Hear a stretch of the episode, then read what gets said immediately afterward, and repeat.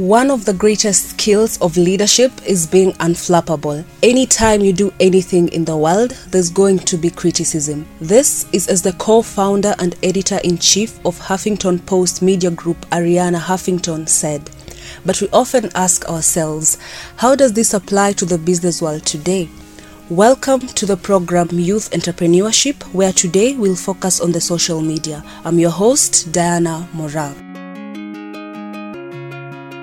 For years, the social media industry has seen a lot of change and a substantial rise in usage. One of the first major social media platforms in our country, Kenya, was Facebook. However, Facebook was quickly overtaken by YouTube, Twitter, and Instagram. Social media platforms help businesses market their products and services while helping entrepreneurs communicate to the world. It makes the world aware of their products, services, and most importantly, their visions. A recent data survey shows that most users visit social Social media platforms at least once a day, and fifty-one percent of users visit more than one social media platforms multiple times a day. These visits give exposure to an entrepreneur's products and services, thereby creating more business opportunities for them. The youth in our current generation have taken up the task of entrepreneurship using the social media. I had a chance to talk to a few who told me how they find entrepreneurship and the business world at large. My name is Stacey, and I think social media has helped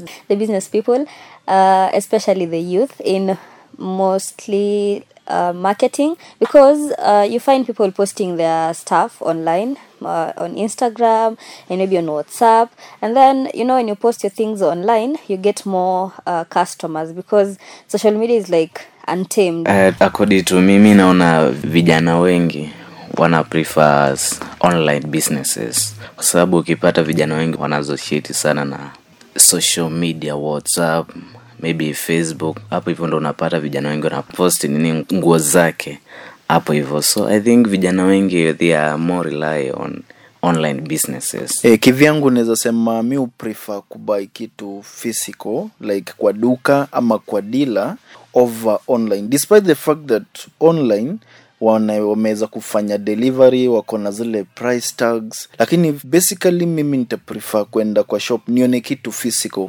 niangalie nature yake, niangalie the nature of physical. Nishaibai vitu online. Okay, sometimes I prefer, kama si kitu technical, I prefer kubai online. Unajua kubai online ina reduce hiyo hiyo hustle ya kwenda kutafuta kitu, and then tena online kila kitu hapo iko on display, the prices, so I don't have to go around asking for the prices.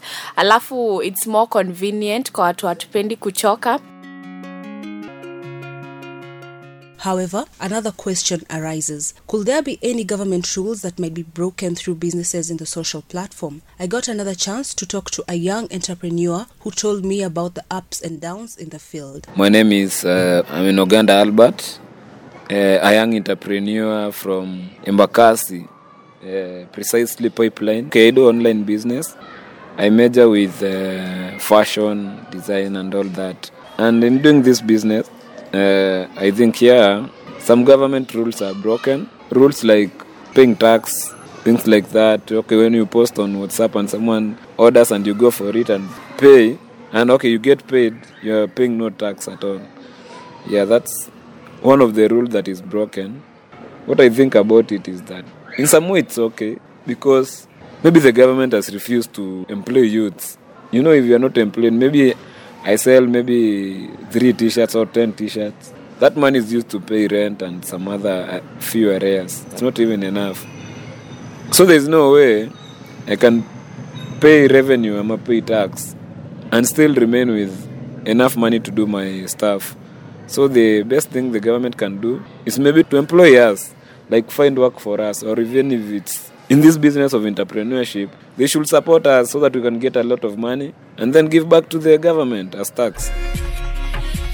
Every brand and business has its ups and downs, but the successful ones push through and stay true to their long-term mission. By doing this, they are able to keep themselves centered towards building up their future success instead of wasting too much time and energy on the things they cannot control. Trevor Opondo, an entrepreneur, got a chance to talk to us about entrepreneurship and the youth in it. I'm called Trevor Opondo, a businessman and an entrepreneur.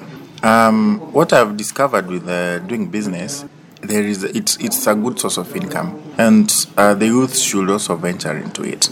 Um, many youths right now are looking for employment, which is not bad to be employed, but you can also be self-employed.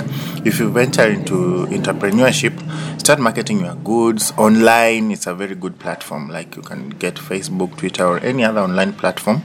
You display your goods there, and people will get to know what you're selling, and they can come for them. The only challenge we have is that we've got a lot of uh, scam businesses which are being done online. So by the time you buy anything or send money to any product for you to get it, you should get you should first of all be there physically or order it to be brought to your place. But um, those who have ventured into doing this online business, entrepreneurship, and marketing their things online, they've actually done good. Personally, I do sell my products online, and I also have an office, and people do come to buy their stuff there. This is a wake-up call to individuals, especially youths, who would like to venture in entrepreneurship. And to all entrepreneurs and go-getters out there, a famous proverb, winners never quit and quitters never win. As we wrap up, I would like to extend my gratitude to everyone who took part in making this program a success. Thank you for taking your time listening to our today's program, where we were focusing on youth entrepreneurship, and we learned on the ups and downs in the field and the youth in it. In our next program, we will expound more on entrepreneurship and the impact of working from home. This program has been produced by John Wanza, and I've been your host, Diana Moral.